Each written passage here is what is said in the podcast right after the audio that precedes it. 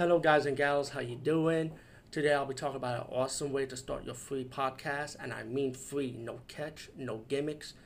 It's totally free, easy to edit, easy to record, and easy to promote and monetize your podcast. It's called Anchor.fm, and I highly recommend you guys and gals check it out and start your own podcast and let your voice be heard. And also, don't forget to listen to Wild Dork Podcast and tell them that I sent you and that you have it from me. So you get more people to join Anchor.fm. You will not be disappointed because they will also put your podcast in other platforms and then make it very, very much easier for you. Have a great day, everybody.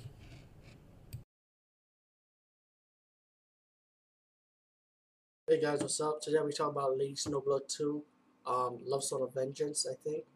Hope I got the title right this time.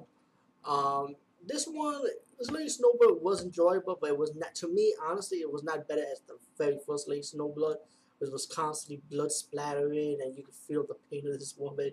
Like, you could follow this lady along, you know, as she goes for her tales of revenge. Now, in part two, you have your blood splattered moments, but not as much as the very first one.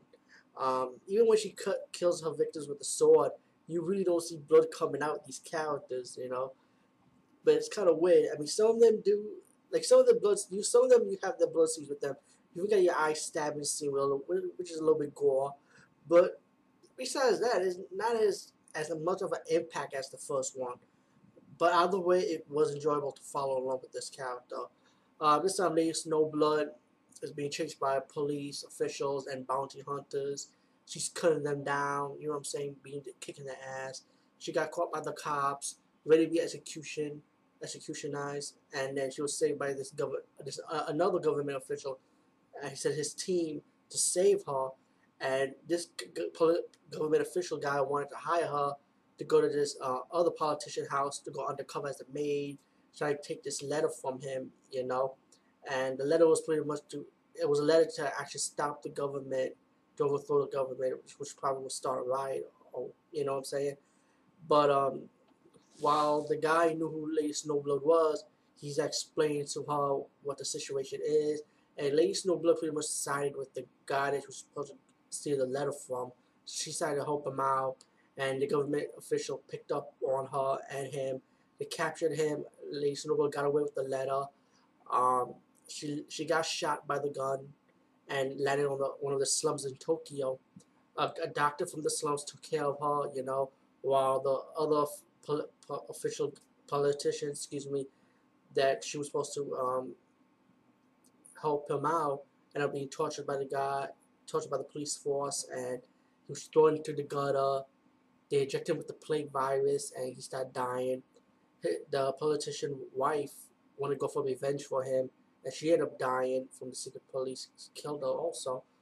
Um, Lady Snowblood goes to the headquarters, start killing the police officials and stuff, and while the politician, the leader of the government, the politician, politician hired Lady Snowblood to go undercover, that betrayed her and betrayed, you know, that was gonna stop her and stuff.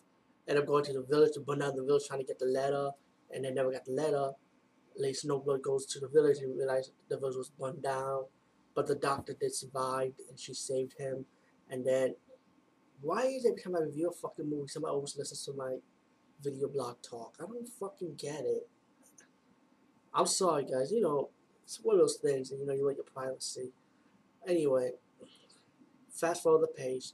She and the doctor pretty much go by like, like the house, like the government house, where they killed like the I think the official and the political official that hired Lady Snowblood and start killing all the bodyguards, kill the official, kill the politician, and um, the doctor died while protecting Lady Snowblood, and she finally killed the last guy, the main villain in the movie.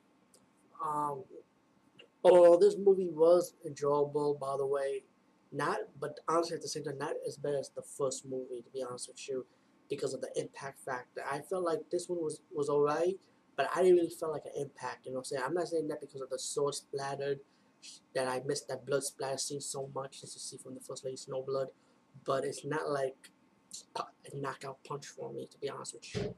but it was alright to watch. So anyway, check out Lady Snowblood 2, um, Love Song of Vengeance. Anyway, peace guys, see you later.